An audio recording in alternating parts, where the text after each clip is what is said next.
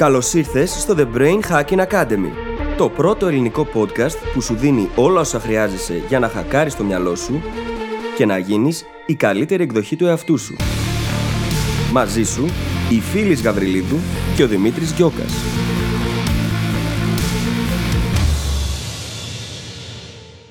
Γεια σου Brain Hacker και καλώς ήρθες σε ένα ακόμα επεισόδιο του The Brain Hacking Academy.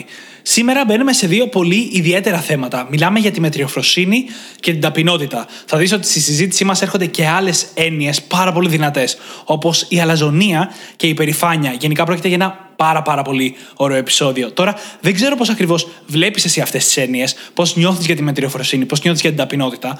Οπότε και εμείς, για να μην κολλήσουμε στις λέξεις, μέσα στο επεισόδιο φεύγουμε λίγο από τους ορισμούς αυτούς καθεαυτούς. Αρχίζουμε και συζητάμε για το πώς θα έπρεπε να αντιμετωπίζουμε τους εαυτούς μας, πώς θα έπρεπε να εκφραζόμαστε στους άλλους, ανεξαιρέτως με το πώς εσύ θέλεις να ονομάσεις την κάθε κατάσταση. Πρόκειται για ένα πάρα πολύ δυνατό επεισόδιο. Αγγίζει κάποια από τα βαθύτερα θέματα τα οποία επηρεάζουν το πώς εμείς συμπεριφερόμαστε και είμαστε σίγουροι ότι θα το απολαύσεις. Οπότε θα σε αφήσω απλά να πας να το ακούσεις και σου εύχομαι καλή ακρόαση. Καλησπέρα Δημήτρη. Καλησπέρα φίλη, τι κάνεις, πώς ήταν η εβδομάδα σου? Καλά είμαι, μια χαρά. Χορεύω, απάντησες. Χορεύω, απάντησα. Ναι, έχουμε ξαναρχίσει να χορεύουμε πριν τα επεισόδια για ακόμα περισσότερη ενέργεια και μας μένει χαρά μετά όταν ξεκινάμε. Ε, λίγο χαρά, λίγο χαζοχαρουμενιά. Για πες μου τώρα λοιπόν, πώς ήταν η εβδομάδα σου? Καλό είναι. Την τελευταία εβδομάδα ηχογραφήσαμε το επεισόδιο που κάναμε μια συζήτηση πρακτικά, που μιλήσαμε για τις δικές μας δυσκολίες. Το επεισόδιο της προηγούμενης εβδομάδας δηλαδή. Πώς πάει αυτό? Hm. Καλή ερώτηση. Πολύ καλή ερώτηση. Λοιπόν, χτύπησε λίγη ακόμα αναβλητικότητα, για να είμαι απολύτως ειλικρινής. Όμως, χτύπησε επειδή είχα πράγματα να σκεφτώ και να επεξεργαστώ, έτσι ώστε να τα κάνω πιο σωστά τελικά. Και απλά είχε μπλοκάρει το μυαλό μου. Οπότε το χρειαζόμουν. Και τώρα που ξεμπλόκαρε, διότι μέσα σε όλα τα άλλα έχω και την τύχη κάθε Πέμπτη να σε βλέπω. Και αυτό βοηθάει πάρα πολύ. Μάλιστα. Ε, οπότε ναι, ξεμπλόκαρε τώρα. Ορίστε. Να μου πεις και πώς βοηθάει. Ε, βοηθάει γιατί μέσα από τη συζήτηση, επειδή ακριβώς κάνουμε και τα ίδια πράγματα και ασχολούμαστε με τα ίδια πράγματα από άλλες οπτικές γωνίες, βοηθάει να ξεμπλοκάρει το μυαλό μου. Κατάλαβες. Κάπως mm-hmm. έτσι. Και παρεμπιπτόντως, αυτό είναι που έχω πει πολλές φορές στο παρελθόν, ότι καλό είναι όταν κολλάμε ή όταν νιώθουμε λίγο να κολλάμε, να το συζητάμε με άλλους ανθρώπους. Συνεργάτες, φίλους, σχέσεις, ειδικούς κτλ. Mm-hmm. Γιατί σε βοηθάει πάρα, πάρα πολύ το να ξεκολλήσεις τόσο το να τα πεις φωναχτά, όσο και το να ακούσεις τι μπορεί να έχουν να πουν οι άλλοι. Διότι μέσα από αυτό μπορεί να ανακαλύπτεις και κολλήματα που μπορεί να υπάρχουν ακόμα και δεν έχουν ξεπεραστεί. Και τυφλά σημεία. Ναι. Και τυφλά σημεία. Αχ, αυτά τα τυφλά σημεία που τα βάζεις. Μεγάλη υπόθεση. Τεράστια. Ναι. Anyway, τώρα που έχουν ξεμπλοκάρει τα πράγματα, όλα πάνε πολύ καλά. Η δική σου εβδομάδα πώς ήταν? Πάρα πολύ καλή. Σιγά σιγά περνάει η αίσθηση της κούρασης, να το πω έτσι. Mm. Το project Artemis ξεκινάει όπου να είναι. Ξέρεις ότι θα ετοιμάσω το project Apollo μετά τις είκοσι πέντε μηνός, έτσι. Βασισμένη και εσύ φανταζόμαι στην NASA και στην πρώτη αποστολή στο φεγγάρι, έτσι. Ναι. Εννοείται. Εννοείται. Ναι, όχι, στην αρχή είχα κάποιους προβληματισμούς για το αν είναι καλή ιδέα να κυνηγήσω πολλούς μικρότερους στόχους ταυτόχρονα, αλλά όσο περισσότερο το σκέφτομαι, τόσο πιο πολύ ταιριάζει στην ιδέα ότι είμαστε ένα πλάσμα που όλες οι κατηγορίες μετράνε και θέλω να δω αυτό πώς θα λειτουργήσει. Και ελπίζω μετά από εκατό μέρες με το project Artemis, κάποιες από αυτές τις συνήθειες πλέον να γίνουν κομμάτι της ταυτότητάς μου και μέρος της υπόλοιπης ζωής μου. Αλλά θα δούμε. Εδώ θα είστε, εδώ θα είμαστε και θα τα λέμε, να σας λέω πώς πηγαίνει. Αλλά δεν έχω ξεκινήσει ακόμα. Μέσα σε αυτά τα πλαίσια θα σας πω εγώ λίγο background story. Ήρθε σήμερα, μου κάψε το μυαλό τελείως για τα πράγματα που ετοιμάζουμε τώρα μες στο καλοκαίρι. Μου το κάψε. Και αναγκαστικά πρέπει να μπει σε εφαρμογή το project Απόλλωνας. Θέλω, δεν θέλω, δεν έχω επιλογή. Ναι, τελευταία έχω βάλει τη φίλη σε μια διαδικασία να παρακολουθεί ένα ολόκληρο online course και έρχομαι και εγώ με πάρα πολλές ιδέες κάθε Πέμπτη και γενικά βιώνει ένα βομβαρδισμό η φίλη όσον αφορά τα business κομμάτια δηλαδή. Ναι, ναι, ναι. Είναι ωραίο όμως διότι αλλάζουν τα πράγματα ραγδαία και αυτό είναι πολύ καλό για όλους μας. Mm-hmm. Και ανυπομονούμε να φτάσουμε στην άλλη πλευρά. Mm. Αλλά ταυτόχρονα απολαμβάνουμε και το ταξίδι. Ναι. Μέχρι προτινώς αισθανόμουν ότι κολυμπάω στην άλλη πλευρά. Δεν περπατούσα, ούτε οδηγούσα με το αυτοκίνητο. Κολυμπούσα. Πιο αργό έτσι. Νομίζω ότι τώρα λέμε πολλά τα οποία είναι δικά μας και μπερδεύουμε λίγο το κοινό μας. Να πάμε όμως λίγο παρακάτω. Καταρχάς έχουμε να διαβάσουμε reviews πολύ καιρό. Και το θέμα είναι ότι μαζεύονται πολλά και μετά δεν τα προλαβαίνουμε. Οπότε θα περάσουμε ευθύς αμέσως σε αυτό. Καλά προβλήματα να έχουμε, να ξέρεις. Ναι, ναι, τέτοια προβλήματα, Καλά προβλήματα να, έχουμε. να έχουμε. Έτσι ακριβώς. Οπότε θα διαβάσουμε δύο σήμερα. Το πρώτο είναι, και εύχομαι να το διαβάζω σωστά, διότι δεν ξέρω πώς να το διαβάσω, αν και ο Χάρης Ιανσεολάτα από Γερμανία.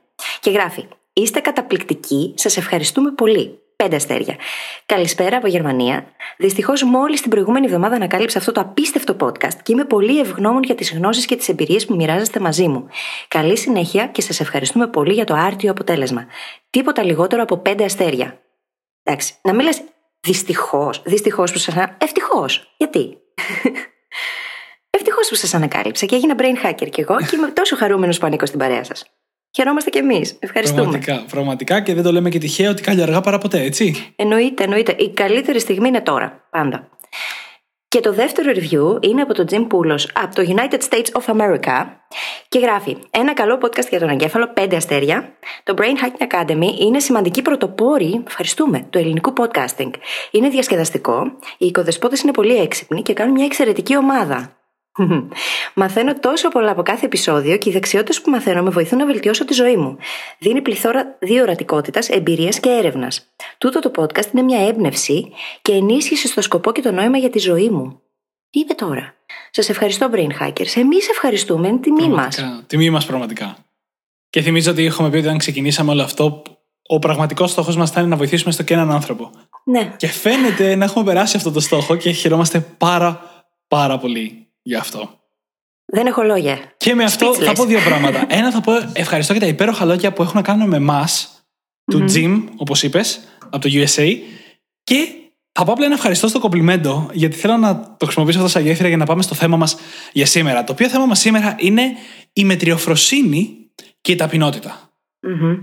Δύο λέξεις, δύο έννοιες που παίζουν πάρα πολύ και ορίζουν πολλές φορές πάρα πολύ το πώς θα έπρεπε, σε εισαγωγικά, να φερόμαστε. Πώς θα έπρεπε να φερόμαστε? Καμιά πιο περίπλοκη ερώτηση έχεις σήμερα? Πώς θα έπρεπε να φερόμαστε? Με κοιτάει ξενερωμένος. Λοιπόν, ας ξεκινήσουμε λίγο να δούμε τι είναι η μετριοφροσύνη. Να πω αρχικά, πριν πω λεπτομέρειες, ότι αυτές είναι λέξεις που μπορεί να τις έχουμε με πολλούς διαφορετικούς τρόπους στο μυαλό μας. Οι ορισμοί δεν είναι ξεκάθαροι. Πολλοί μπορεί να τις έχουμε μπερδεμένες στο μυαλό μας, ίσως και ανάποδα κιόλας. Δηλαδή το τι σημαίνει κάθε μία. Οπότε θα κάνουμε μία προσπάθεια να τις ορίσουμε και μετά θα ξεφύγουμε λίγο από τις συγκεκριμένες λέξεις για να δούμε τις πραγματικές έννοιες και αξίες από πίσω. Η μετριοφροσύνη, λοιπόν, είναι το να έχεις μια περιορισμένη, συνήθως όχι πολύ υψηλή, εικόνα για τον εαυτό σου και τις ικανότητές σου. Πάρα πολλές φορές, δηλαδή, όταν είμαστε μετριόφρονες, υποτιμάμε την πραγματική μας αξία. Η ταπεινότητα, από την άλλη, τουλάχιστον με τον τρόπο που την καταλαβαίνουμε εγώ και οι φίλοι που το έχουμε συζητήσει, είναι ο τρόπος που εκφράζεσαι προς τα έξω, όχι το τι νιώθεις εσύ για σένα. Η ταπεινότητα είναι το αντίθετο της αλαζονίας, mm-hmm. ενώ η μετριοφροσύνη είναι μια άλλη κατάσταση, μια αρνητική κατάσταση, θα το αναλύσουμε αυτό πάρα πολύ, όπου εν τέλει καταλήγεις να υποτιμάς τον εαυτό σου. Ναι, και αυτό είναι κάτι το οποίο το μαθαίνουμε σε πολύ νεαρή ηλικία και δεν το αμφισβητούμε. Μας λένε πως πρέπει να είμαστε μετριόφρονες. Όμως, στο δικό μας μυαλό, μετριοφροσύνη σημαίνει υποβιβάζω αυτό που είμαι. Το υποτιμάω και το επικοινωνώ αυτό το πράγμα στον κόσμο, έτσι. Μαθαίνουμε λοιπόν πως πρέπει να ανήκουμε στον μέσο όρο μετριοφροσύνη, διότι διαφορετικά δεν θα γίνουμε αποδεκτοί. Και οτιδήποτε ξεχωρίζει είναι κακό. Το θέμα είναι όμως ότι κάθε ένας από εμάς είναι διαφορετικός και μοναδικός. Οπότε δεν υπάρχει αυτό το είμαστε όλοι ίδιοι. Δεν υπάρχει μέσος όρος. Ακριβώς. Χρειάζεται να το σπάσουμε αυτό το μοτίβο. Δηλαδή, μας λένε: μην λες αυτά που κάνεις. Μην το παίζεις έξυπνος. Κάνε το καλό και ρίξ' το στο γυαλό. Μην ξεχωρίζεις με μία απλή φράση. Μην, μην ξεχωρίζεις. Μην τολμήσεις να ξεχωρίσεις, γιατί αυτό είναι κακό. Είναι όμως κακό. Ναι, και όπως καταλαβαίνετε, με τον τρόπο που εμείς αντιλαμβανόμαστε τους ορισμούς, λέμε ότι η μετριοφροσύνη είναι κάτι κακό, ενώ η ταπεινότητα κάτι καλό. Αλλά θέλω να ξεφύγουμε λίγο από τις λέξεις. Δεν έχει σημασία η λέξη και δεν θέλω να φέρουμε τους ορισμούς που έχει ο καθένας στο κεφάλι του στην εξίσωση. Mm-hmm. Το θέμα είναι το εξής. Είναι η διαφορά ανάμεσα στο να υποβαθμίζουμε τους εαυτούς μας εναντίον του απλά να μην είμαστε αλαζόνας. Ναι. Του να είμαστε δηλαδή ρεαλιστικοί με το ποιοι είμαστε, τι κάνουμε, τι καταφέρνουμε. Ούτε προς τα πάνω, που και καλά αυτό προσπαθούμε να αποφύγουμε, ούτε προς τα κάτω, που πολλές φορές αυτό μας κρατάει πίσω. Και ξέρεις, το γεγονός ότι υπάρχουν μόνο αυτά τα δύο άκρα στο μυαλό μας, στην κοινωνία. Πολλές φορές, πολλοί άνθρωποι θεωρούν ότι πρέπει να πάνε προς την αλαζονία για να πετύχουν οτιδήποτε. Και αρχίζουν και υπερβάλλουν αυτό που είναι ή αυτό που κάνουν, με αποτέλεσμα όμως αυτό να φαίνεται, διότι το δήθεν πάντα το αναγνωρίζουμε. Mm-hmm. Πάντα. Είναι αδύνατο να μην το καταλάβεις, το αισθάνεσαι, γιατί είμαστε άνθρωποι, γλώσσα σώματος. Όλα αυτά με ασυνείδητο τρόπο τα ερμηνεύουμε. Οπότε, νομίζουμε ότι πρέπει να πάμε προς την αλαζονία. Πολλοί από εμάς δεν μπορούμε να το κάνουμε αυτό, διότι αισθανόμαστε ψεύτες. Κάποιοι το καταφέρνουν, εκείνοι όμως φαίνονται ψεύτικοι, και τελικά το αποτέλεσμα είναι κανείς να μην είναι ο εαυτός του. Πραγματικά. Ενώ το να είμαι ταπεινός σημαίνει ότι μπορώ να είμαι ο εαυτός μου, έτσι. Και στην ουσία δεν συγκρίνομαι με κανέναν άλλον. Συγκρίνω τον εαυτό μου μόνο με μένα. Οπότε μπορώ να είμαι ο εαυτός μου και να γιορτάσω τις χαρές και τις νίκες και των άλλων και τις δικές μου όμως. Διότι αν δεν το κάνω για μένα την ίδια, πώς θα το κάνω για τους άλλους, έτσι ώστε να το εννοώ κιόλας. Ε, πραγματικά. Και έχεις απόλυτο δίκιο σε όλο αυτό που είπες, με την κίνηση προς την αλαζονία και την υπερβολή, το ψέμα, το ότι νιώθουμε άβολα. Θα φέρω το επιχείρημα όμως ότι το ίδιο ισχύει και προς την άλλη κατεύθυνση. Mm-hmm.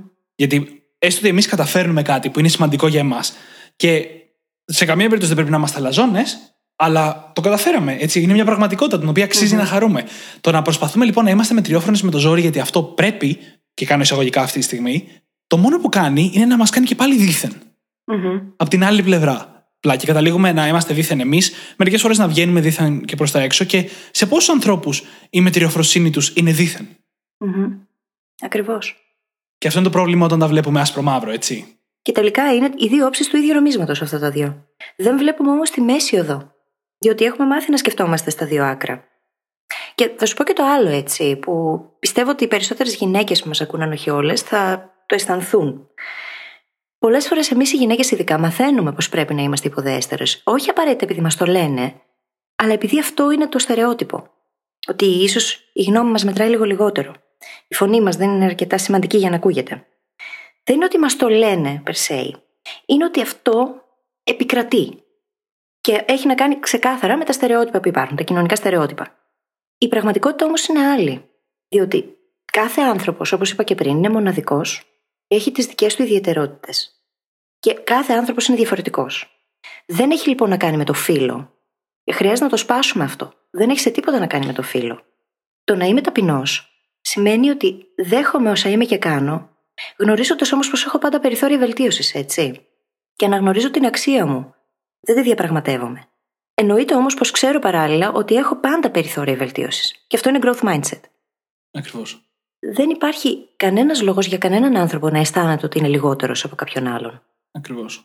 Διότι εκεί μπαίνει η σύγκριση ανάμεσα στους ανθρώπους. Όμως το πραγματικό μέτρο σύγκρισης που έχουμε είναι ο ίδιος μας ο εαυτός, κανένας άλλος. Όταν φτάσεις στο σημείο να το γνωρίζεις και να ξέρεις σε ποιο σημείο σταματάει και έχεις το περιθώριο της εξέλιξης, σε ποιο σημείο σταματάς εσύ. Και το αναγνωρίζεις αυτό όμως, δεν το υποβιβάζεις, δεν το υποτιμάς. Τότε είσαι σε θέση να αναγνωρίσεις και εκείνο όλων των υπολείπων και να χαρείς μαζί τους. Δεν πιστεύω ότι όλη αυτή η διθενιά με τη μετριοφροσύνη και την αλαζονία τελικά μας κάνει απλά να κοιτάμε τους άλλους και να λέμε είμαι καλύτερος, είμαι χειρότερος, είμαι καλύτερος, είμαι χειρότερος. Μα αυτό ακριβώς κάνει. Η μετριοφροσύνη έχει άμεση σύνδεση με τους άλλους ανθρώπους. Και μάλιστα το πώς εμείς τοποθετούμαστε σε αυτή την κλίμακα έχει καθαρά να κάνει με τις κοινωνικές νόρμες και τα πιστεύω. Είτε είναι σχετικά με τις γυναίκες που είπες νωρίτερα, είτε με οποιοδήποτε φύλο, με οποιαδήποτε κατάσταση. Υπάρχουν κοινωνικά πιστεύω που λέει ότι πρέπει να είμαστε έτσι. Γιατί είναι τόσο κοινωνικά αποδεκτό το να λες αρνητικά πράγματα για τον εαυτό σου, mm-hmm. αλλά δεν είναι καθόλου κοινωνικά αποδεκτό να λες θετικά πράγματα για τον εαυτό σου. Και όταν προσέξετε, το ακριβώς ανάποδο είναι για τους άλλους. Mm-hmm. Το να σου λένε οι άλλοι θετικά πράγματα είναι απολύτως αποδεκτό, το να σου λένε οι άλλοι αρνητικά πράγματα δεν είναι και τόσο. Που ούτε αυτό είναι υγιές. Γιατί mm-hmm. περιορίζει όλη την ανατροφοδότηση που θα μπορούσες να πάρεις κτλ. κτλ. Αρκεί να υπάρχει σεβασμός, έτσι. Άλλο το ένα, άλλο το άλλο. Ναι. Μπαίνουμε λοιπόν σε κάποια καλούπια στη ζωή μας, τα οποία έρχονται από την κοινωνία, από τον τρόπο που πιστεύει η κοινωνία ότι θα έπρεπε εμείς να στεκόμαστε. Βάζουμε και τα βάνια στους εαυτούς μας, έτσι, μέχρι που μπορούμε να φτάσουμε. Και το κακό με αυτό είναι ότι δεν είναι καν χρήσιμοι κανόνες. Δηλαδή, θα δούμε και σε λίγο στο επεισόδιο το πού πρέπει να κινούμαστε στην πραγματικότητα για να παίρνουμε εμείς οι ίδιοι τα μέγιστα αποτελέσματα στη ζωή μας.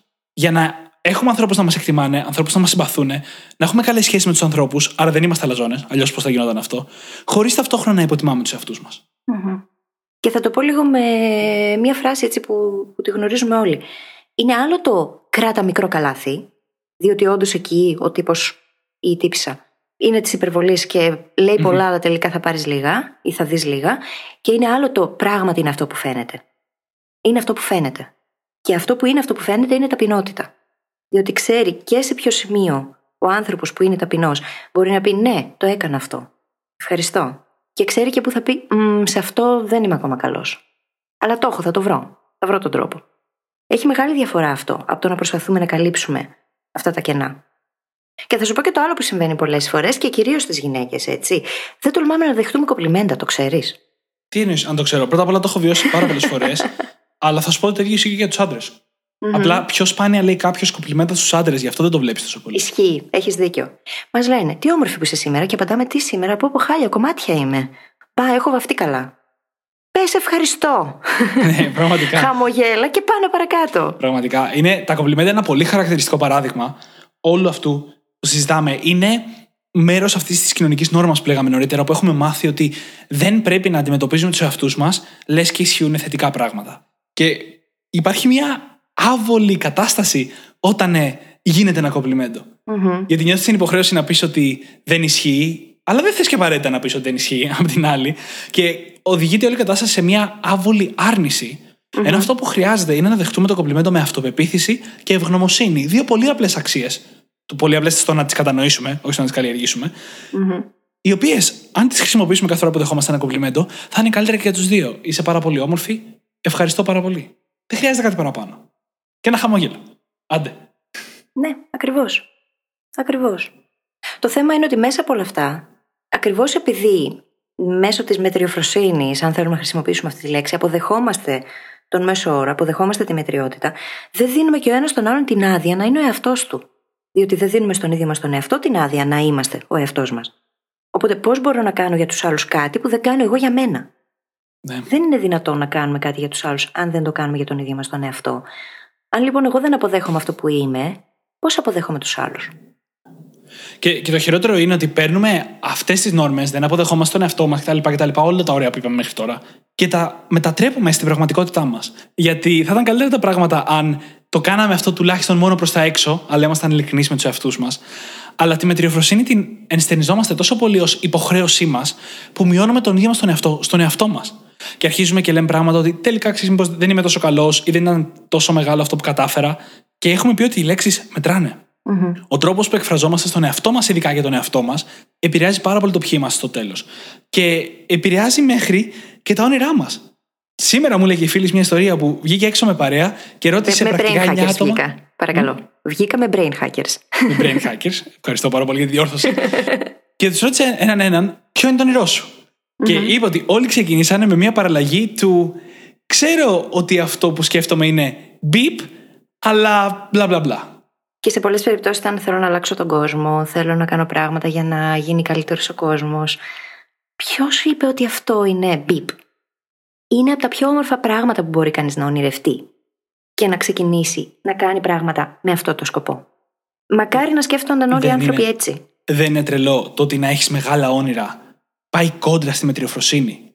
Ναι. Ενώ το να έχεις μεγάλα όνειρα είναι ένα απόσπαστο κομμάτι της εξέλιξης. Φυσικά.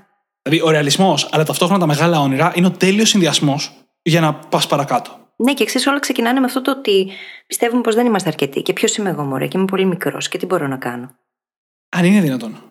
Αν είναι και δυνατόν. Μακάρι να ήταν καν η προσπάθεια να το δικαιολογήσεις όπως έκανες μόλις. Mm-hmm. Γιατί υπάρχει και αυτό, σίγουρα υπάρχουν και αυτά που είπες. Αλλά σε πρώτο επίπεδο, μερικές φορές είναι ακόμα χειρότερο. Γιατί ο μόνος λόγος που σταματάμε να έχουμε μεγάλα όνειρα είναι γιατί πιστεύουμε ότι οι άλλοι θα μας κατακρίνουν. Mm. Δεν είναι γιατί αλήθεια πιστεύουμε ότι δεν θα τα καταφέρουμε, το οποίο είναι ένα πρόβλημα. Είναι γιατί πιστεύουμε ότι οι άλλοι θα μας κατακρίνουν.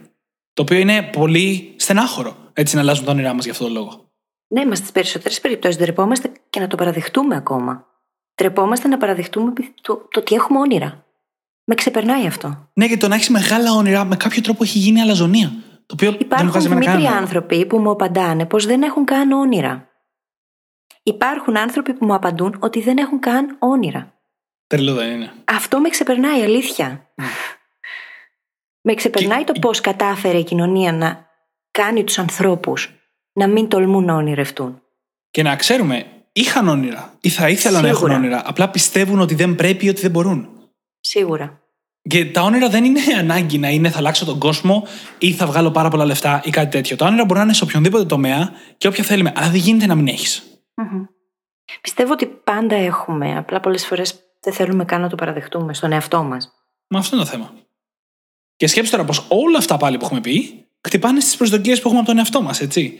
Αλλάζουμε τις λέξεις, σταματάμε τα όνειρά μας, πιστεύουμε ότι δεν πρέπει να φερόμαστε με έναν συγκεκριμένο τρόπο. Και εν τέλει, απλά καταλήγουμε να έχουμε χαμηλότερες προσδοκίες. Και το θα αλλάξω τον κόσμο γίνεται. Θα κάνω απλά μια φυσιολογική δουλειά για να βγάζω ένα μισθό. Ναι. Και εμένα αυτό με στεναχωρεί. Και εμένα με στεναχωρεί. Αλλιώς δεν θα κάναμε και αυτό το podcast, βέβαια. Έτσι. Ξέρεις, κάτι με στεναχωρεί πολύ, διότι και εγώ ήμουν έτσι. Παλιά. Μέχρι που άρχισα να κάνω αυτό το διαχωρισμό μέσα στο μυαλό μου και να συνειδητοποιώ ότι αν συνεχίσω να σκέφτομαι με αυτόν τον τρόπο, τελικά δεν θα καταφέρω τίποτα από αυτά που ονειρεύομαι στη ζωή μου. Και είναι πολύ σκληρό να τα ακούς. Ξέρω ότι θα ήταν πολύ σκληρό αν το έλεγα στη Φύλλις δέκα χρόνια πριν. Είναι όμως η αλήθεια. Είναι απαραίτητο να παραδεχόμαστε τα καλά στον εαυτό μας και να μην προσπαθούμε να τα υποτιμήσουμε ή να τα υποβιβάσουμε. Όσο δίκιο έχεις. Και το μεταξύ να πω ότι αυτό που λες είναι άλλο ένα παράδειγμα, άλλο ένα σύστημα παρόμοιο με αυτό που συζητάμε σήμερα. Το ότι ζητάς συγγνώμη γιατί το είπες σκληρά. Mm-hmm. Και ότι λες ότι η Φύλλις πριν δέκα χρόνια θα το έπαιρνε άσχημα, είναι και αυτό ένα νομίζω κοινωνικό φαινόμενο που μας λέει ότι δεν πρέπει να μιλάμε σκληρά στους άλλους. Αλλά μερικές φορές αυτό χρειάζεται να ακούσουμε. Έτσι, για να μας Ξέρεις τι λέει η δασκάλα μου, και είναι πολύ σοφό. Η αγάπη είναι αυστηρή και δίκαιη. Και στην πραγματικότητα αυτό είναι, δεν είναι σκληρό, είναι αυστηρό απλά. Είναι αυστηρό και δίκαιο. Έτσι είναι. Και το λέω για να τα ακούω εγώ. Πάντα. Από εκεί ξεκινάμε.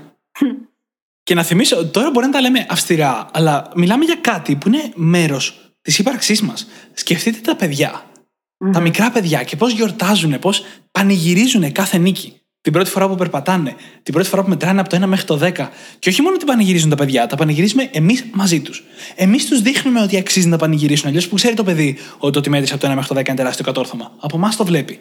Αλλά για κάποιο λόγο μετά μεγαλώνουμε και λέμε: Α, κοίτα να δεις, αυτό που έκανες πάντα και ξέρεις πάντα πρέπει να πανηγυρίζεις τις νίκες σου, τώρα ξαφνικά πρέπει να σταματήσει και πρέπει να κάνεις το ακριβώς ανάποδο. Πρέπει να τις υποτιμάς, γιατί αλλιώς δεν θα σε συμπαθήσει κανείς.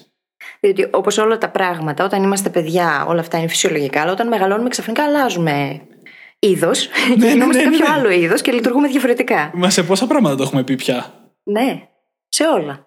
Σε όλα λειτουργεί έτσι.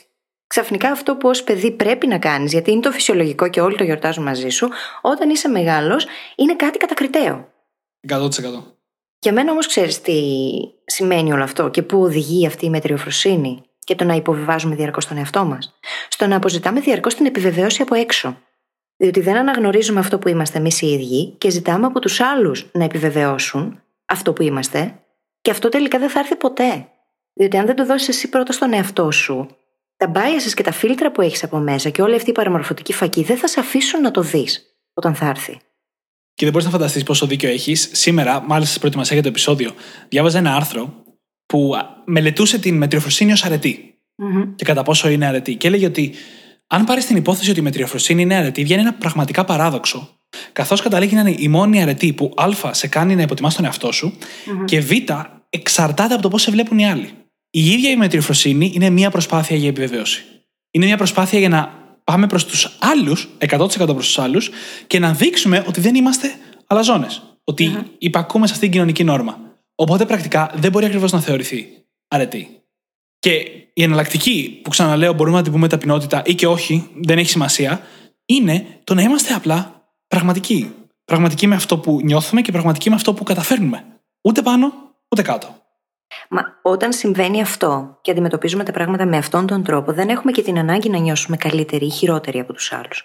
Απλά είμαστε ο εαυτός μας. Διαφορετικά υπάρχει αυτή η μόνιμη σύγκριση. Το είμαι καλύτερος ή είμαι χειρότερος, είμαι καλύτερος ή είμαι χειρότερος που λέγαμε πριν. Αν είσαι απλά ο εαυτός σου mm-hmm. και το κριτήριο είναι η δική σου προσωπική εξέλιξη, τότε παύουν όλα αυτά να έχουν σημασία. Και εννοείται βέβαια ότι και στη δικιά μας προσωπική εξέλιξη μπορεί να εμφανιστεί αλαζονία ή μετριοφροσύνη. Και θα περιγράψω λίγο πώς μοιάζουν αυτά για να τα ξεχωρίσουμε λίγο. Η αλαζονία είναι κάτι του στυλ τα ξέρω όλα ή τα έχω πετύχει όλα. Δεν υπάρχει τίποτα άλλο πια να μάθω. Είναι από τις πιο fixed mindset σκέψεις που γίνεται. Έτσι, ναι. Το τα ξέρω όλα και δεν υπάρχει κάτι άλλο να μάθω. Η, η μετριοφροσύνη είναι το δεν ξέρω τίποτα. Δεν έχω πετύχει τίποτα. μετάφραση «Είμαι ένα τίποτα». Ή και αυτά που έχω πετύχει. Μωρέ, εντάξει, μωρέ, δεν ήταν σημαντικά, δεν έκανα και ναι, τίποτα. Σιγά σαν τον τρόπο που αντιδρούμε στα κομπλιμέντα. Ακριβώς. Ναι. Και η εναλλακτική, η ταπεινότητα, όπως το λέμε εδώ, είναι το έχω μάθει πολλά, έχω πετύχει πολλά, αλλά έχω πολλά περισσότερα ακόμη να μάθω ή να πετύχω. Εν τέλει πάλι growth mindset, έτσι. Ακριβώς. Και είναι πολύ σημαντικό το, το να κάνουμε αυτό το διαχωρισμό, διότι πολλές φορές οι έννοιες έχουν συγκεκριμένες σημασίες μέσα στο μυαλό μας. Και όταν δεν έχουμε κάτι να τις βάλουμε σε μία τάξη, πολύ συχνά μπερδευόμαστε. Και πολύ συχνά καταλήγουμε να φερόμαστε με τρόπους που δεν είναι πραγματικά αυτό που θα θέλαμε. Είναι σημαντικό το να ξεκαθαρίζουμε τέτοιες έννοιες μέσα στο μυαλό μας. Δεν σημαίνει αυτό ότι χρειάζεται ξαφνικά να αρχίσετε να βλέπετε τα πράγματα όπως τα βλέπουμε εμείς. Όμως είναι σημαντικό να δούμε το κομμάτι της ίδιας της συμπεριφοράς, όχι των ορισμών. Διότι είναι άλλο το να υποβιβάζεις τον εαυτό σου και άλλο να είσαι ταπεινός και να δέχεσαι αυτά που έχεις καταφέρει και το πόσο έχεις ακόμα να κάνεις. Και νομίζω ότι μπορούμε τώρα να πάμε λίγο και να δούμε ποιος είναι ο στόχος, πώς βαφτίζουμε το στόχο στην προκειμένη περίπτωση. Και ο στόχος μας είναι να είμαστε περήφανοι. Περήφανοι για τον εαυτό μας, για αυτά που έχουμε καταφέρει, για εκεί που έχουμε φτάσει. Και όχι αλαζόνες. Ξέρω ότι και η περηφάνεια είναι και αυτή μια λέξη που κουβαλάει πολύ βάρος. Mm-hmm. Μάλιστα, ένα από τα εφτά θανάσιμα αμαρτήματα στα αγγλικά είναι η περηφάνεια. Αλλά το πρόβλημα είναι η υπερβολική περηφάνεια. Είναι η ψεύτικη περηφάνεια. Όχι το να είσαι πραγματικά περήφανος για αυτό που έχεις καταφέρει. Οπότε αυτός είναι ο στόχος μας. Και να μπούμε και λίγο στα κομμάτια του πόσο σημαντικό είναι και εμείς οι ίδιοι να είμαστε ειλικρινείς με αυτά που εμείς έχουμε καταφέρει και προς τον έξω κόσμο. Mm. Γιατί το πώς πουλάμε τον εαυτό μας, το έχουμε συζητήσει πολλές φορές. Η δυναμική που χτίζουμε με άλλους ανθρώπους, η εντύπωση που έχουν για μας, όλα αυτά μετράνε στη ζωή μας. Μετράνε για μας συναισθηματικά πρώτα απ' όλα και μετράνε όντως για την επιτυχία μας, τις γνωριμίες μας κτλ. κτλ. Αν λοιπόν εμείς προσπαθούμε απλά να υποβιβάσουμε τους εαυτούς μας, τότε κάνουμε ζημιά και με αυτόν τον τρόπο σε εμάς. Ναι, και είναι βιολογική ανάγκη η αποδοχή, έτσι. Χωρίς αυτήν, αισθανόμαστε πως δεν ανήκουμε. Οκ, okay, το δέχομαι. Από την άλλη όμως, ποια αποδοχή? Διότι αν δεν έχω αποδεχτεί εγώ ίδια τον εαυτό μου, τότε πιθανότατα και οι άλλοι δεν θα με αποδέχονται. Όχι Άρα πιθανότητα. Για ποια μετριοφροσύνη μιλάμε? Είναι άλλο να είσαι περήφανος για αυτό που κάνεις, χωρίς να είσαι αλαζόνας όμως, και να είσαι ρεαλιστής και να βλέπεις τα πράγματα όπως είναι. Να θέλεις να είσαι αντικειμενικός με τον εαυτό σου, να ψάχνεις να βρεις εκείνα τα φίλτρα που εμποδίζουν την εξέλιξή σου, τους παραμορφωτικούς φακούς, σας τους λέμε έτσι. Mm-hmm. Και είναι άλλο το να λες ψέματα στον εαυτό σου. Ότι έχεις καταφέρει πολύ περισσότερα ή πολύ λιγότερα από εκείνα που ισχύουν στην πραγματικότητα. Και σκέψου και πόσα πράγματα, σε πόσα πράγματα μας εμποδίζει η μετριοφροσύνη. Μας εμποδίζει κυριολεκτικά το να εμπνεύσουμε άλλους ανθρώπους. Ναι. Δηλαδή, μπορεί εμείς να κάνουμε ένα μικρό πραγματάκι που να θέλουμε να πούμε σε όλο τον κόσμο ότι είναι μικρό, αλλά για κάποιον άλλον να είναι τεράστιο. Mm-hmm. Και αν εμείς το κρύβουμε, δεν μπορούμε να εμπνεύσουμε άλλους ανθρώπους. Και δεν χρειάζεται να ξεκινήσετε ένα podcast ή ένα blog ή κάτι τέτοιο για να εμπνεύσετε άλλους ανθρώπους. Αντίθετα, κάθε ένας από εμάς είναι παράδειγμα για το περιβάλλον του κάθε μέρα. Το έχω διαβάσει πάρα πολλές φορές αυτό αυτή την περίοδο από γονείς που εν μέσω της καραντίνας συνειδητοποίησαν πόσο πολύ τα παιδιά τους αντιγράφουν ακριβώς εκείνους. Αν, ας πούμε, λέγανε όχι στα γλυκά, άρχισαν και τα παιδιά σιγά-σιγά να λένε «Ξέρεις τι, δεν θέλω γλυκό». Γιατί παίρνουν παράδειγμα. Και ό,τι ισχύει φυσικά από γονείς σε παιδιά, ισχύει και μεταξύ μας. Γι' αυτό άλλωστε και λέμε ότι είμαστε ο μέσος όρος των πέντε ανθρώπων που περνάμε το χρόνο μαζί, γιατί παίρνουμε παραδείγματα. Mm-hmm. Αν λοιπόν το παράδειγμα που δίνουμε είναι αυτό της μετριοφροσύνης, της υποτίμησης προς τον εαυτό, τότε όχι μόνο κάνουμε κακό σε εμάς, αλλά και στους ανθρώπους γύρω μας. Ναι. Είναι ένας από τους τρόπους να μεταφέρει ένας ενήλικας σε ένα παιδί, για παράδειγμα, μια διατροφική διαταραχή. Από την άλλη, είναι ο τρόπος να μεταφέρει το να κάνει καλές πράξεις. Την καλοσύνη την ίδια. Άλλο και αυτό. Κάνε το καλό και ρίξτε το στο γυαλό. Γιατί ρε παιδιά?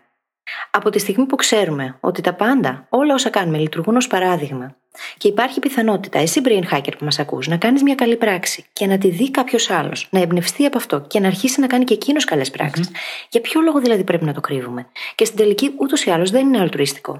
Από τη στιγμή που με κάνει εμένα την ίδια να αισθάνομαι. Δεν υπάρχει αλτρουισμός. Δεν ναι. υπάρχει αλτουρισμός. Και θα μπορούσαμε να το κάνουμε και αυτό ολόκληρο επεισόδιο μια μέρα. Αλλά δεν υπάρχει αλτουρισμός. Οποιαδήποτε πράξη κάνουμε που είναι καλή προς κάποιους άλλους ανθρώπους, όσο υπέροχη και αξιέπαινη και αν είναι, πρώτα απ' όλα την κάνουμε πάντα γιατί μας κάνει εμάς να νιώθουμε καλά. Αλλιώς δεν την κάναμε. Και στην πρόταση, το κάνει ένα καλό και ρίξε στο γυαλό, έχει δύο στοιχεία. Mm-hmm. Από τη μία, δεν χρειάζεται κάθε φορά που κάνουμε κάτι καλό να πάμε να ζητάμε για ανταμοιβή. Αυτό είναι κάτι άλλο. Αλλά όσον αφορά το να το δείχνουμε, γιατί να το κρύβουμε ότι κάναμε κάτι καλό? Μπορεί να αποτελέσει έμπνευση και επίσης είναι η πραγματικότητα. Γιατί προσπαθούμε να αλλάξουμε και να κρύψουμε την πραγματικότητα? Δεν το καταλαβαίνω. Και δες τώρα τι συμβαίνει. κοινωνικά είναι αποδεκτό να διατυμπανίζονται όλα τα αρνητικά που συμβαίνουν.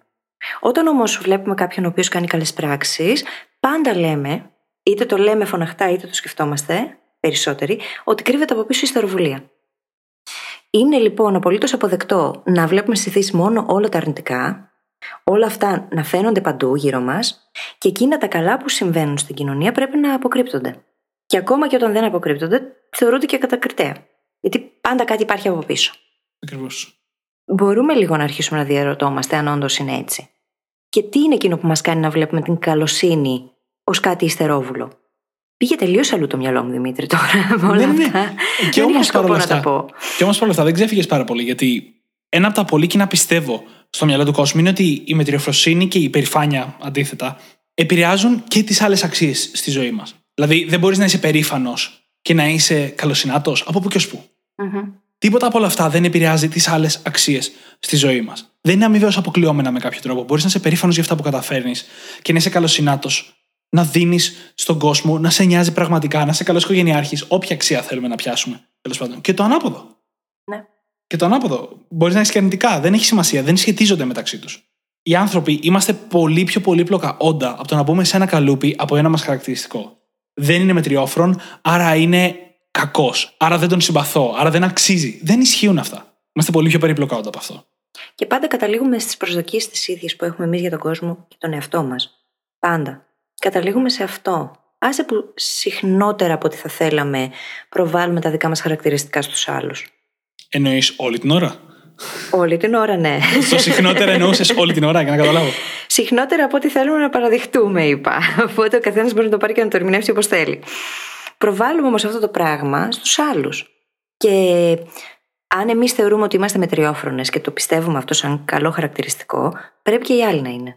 Αν δεν είναι, είναι διαφορετικοί από εμάς. Άρα δεν κάνουμε παρέα μαζί τους, ή δεν μας αρέσουν τα χνότα τους, ή δεν ξέρω κι εγώ τι. Και αυτό είναι ξεκάθαρα mirroring, έτσι. Αν κάποιος δεν ταιριάζει με τη δική μου αντίληψη των πραγμάτων και το πώς βλέπω εγώ τον εαυτό μου, αν δεν με καθρεφτίζει δηλαδή, πιθανότατα θα τον αντιπαθήσω. Ή θα τον θαυμάσω περισσότερο από ό,τι θα έπρεπε. Ναι. Ανάλογα. Θα συγκριθώ πάντως. Θα συγκριθώ πάντως με κάποιο τρόπο, ναι, ακριβώς. Στην πραγματικότητα όμως, δεν μπαίνουμε στη διαδικασία να γνωρίσουμε πραγματικά τον ίδιο μας τον εαυτό και τον απέναντι. Προτιμάμε να βλέπουμε το καθρέφτισμα παρά την αλήθεια. Πολύ φιλοσοφία πέφτει τώρα τελευταία. Ε. δεν πειράζει, δεν πειράζει. Γιατί όταν μιλάμε για πράγματα όπως η μετριοφροσύνη, η ταπεινότητα, η υπερηφάνεια, η αλαζονία, μιλάμε για τις βαθύτερες αντιλήψεις του εαυτού μας για εμάς. Ναι. Και δεν είναι αυτό ένα εύκολο κομμάτι να βρίσκεσαι. Μια εύκολη αναζήτηση να κάνεις. Θέλει πάρα πολύ ψάξιμο, πάρα πολύ μελέτη. Κατά τη γνώμη μου και κάποια εξωτερικού τύπου μελέτη. Journaling, να το συζητάς ναι, ναι. με άλλους ανθρώπους κτλ, κτλ. Για να βγαίνει από μέσα από το κεφάλι σου, ώστε να μπορέσεις να αρχίσεις να εντοπίζεις τα πιστεύω και τον εαυτό σου. Και δυστυχώς η μετριοφροσύνη είναι από τα λίγα πράγματα που είναι τόσο κοινωνικά ορμόμενα, αλλά επηρεάζουν τόσο πολύ τη συμπεριφορά μας. Mm-hmm. Δηλαδή, προφανώς η κοινωνία και οι κανόνες της επηρεάζουν πάρα πολύ τη ζωή μας και εν μέρη δεν θα μπορούσαμε να σταθούμε στην κοινωνία αν δεν ακολουθούσαμε κάποιες από αυτές. Αλλά υπάρχει σωστός τρόπος στο θέμα της μετριοφροσύνης. Δεν είναι τυχαίο. Οι άνθρωποι που βιώνουν την περηφάνεια είναι συνήθως άνθρωποι που έχουν πάρα πολλούς φίλους, είναι πάρα πολύ αγαπητοί, είναι πάρα πολύ συμπαθείς. Όλα πάνε καλά στη ζωή τους, γιατί τα βασικά στοιχεία που βγαίνουν είναι η αυτοπεποίθηση. Είναι το να νιώθεις άντως στα παπούτσια σου που λέμε. Mm-hmm. Ενώ το ανάποδο, η αλαζονία, αρχίζουν και βγαίνουν χαρακτηριστικά όπως ψέματα, μία επιθετικότητα ή μία αμυντικότητα, αναλόγως σε ποια θέση βρίσκεσαι. Χαμηλή αυτοπεποίθηση, υπερβολή, βγαίνει το fixed mindset πάρα πολύ. Είναι, είναι ένας ναρκισσισμός καμιά φορά. Είναι ανασφάλεια. Είναι ανασφάλεια. ανασφάλεια, ξεκάθαρα. Και ε, με άλλα λόγια, είναι αυτό που θα λέγαμε πω από τι ψωνάρα. Για να το πούμε και πιο λαϊκά. Είναι ανασφάλεια όμως αυτό. Όλα αυτά τα πράγματα τα οποία μας απομακρύνουν από αυτό που πραγματικά είμαστε, μας αναγκάζουν να το κάνουμε επειδή είμαστε ανασφαλείς σε σχέση με αυτό που είμαστε. Και είναι οξύμορο το ότι μόλις ανακαλύψεις αυτό που είσαι, πάβεις να αισθάνεσαι ανασφαλής.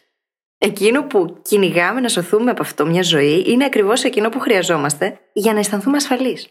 Εμένα δεν μου φαίνεται τόσο παράλογο, γιατί πολλά από αυτά τα χαρακτηριστικά που συζητάμε στην πραγματικότητα είναι έμφυτα στον άνθρωπο. Αυτά τα επιθυμητά που ψάχνουμε. Δηλαδή, η υπερηφάνεια δεν είναι ένα χαρακτηριστικό που έχει αναπτυχθεί εντός της κοινωνίας. Είναι ένα γενετής χαρακτηριστικό στον άνθρωπο, μια γενετής κίνηση. Παραδείγματος χάρη, η υπερηφάνεια χαρακτηρίζεται από κάποιες συγκεκριμένες κινήσεις. Στιτός στήθος, ψηλά το κεφάλι. Έτσι, μια δυνατή πόζα που λέμε. Και μάλιστα έχουμε παρατηρήσει ότι οι άνθρωποι γενετής τυφλά κάνουν την ίδια πόζα όταν νιώθουν υπερήφανα.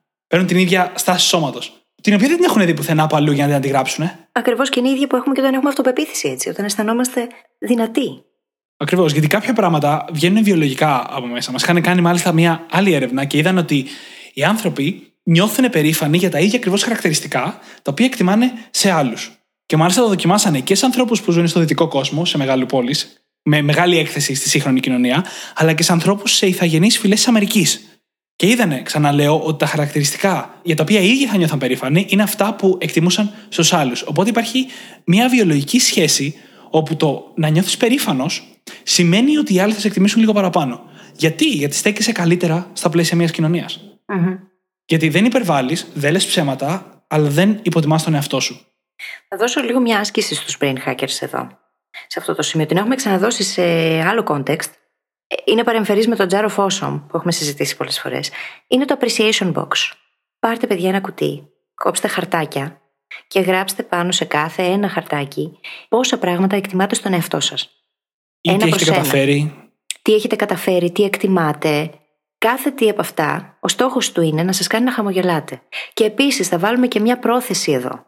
Πολύ συνειδητά, όταν θα σας λένε για αυτά μπράβο ή συγχαρητήρια ή τι ωραία που το έκανες αυτό, από εδώ και πέρα θα χαμογελάτε και θα λέτε απλά ευχαριστώ.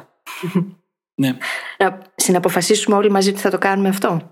Ναι, τα κομπλιμέντα είναι ένα εύκολο κομμάτι για να ξεκινήσεις δουλειά πάνω στο συγκεκριμένο θέμα.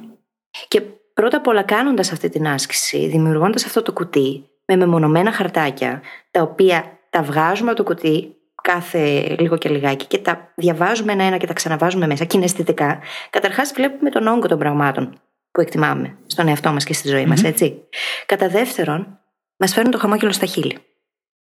Οπότε πρώτα εμείς οι ίδιοι τα αναγνωρίζουμε και έτσι δίνουμε και την άδεια και σε όλους τους υπόλοιπους να μπορούν να τα αναγνωρίσουν σε εμάς.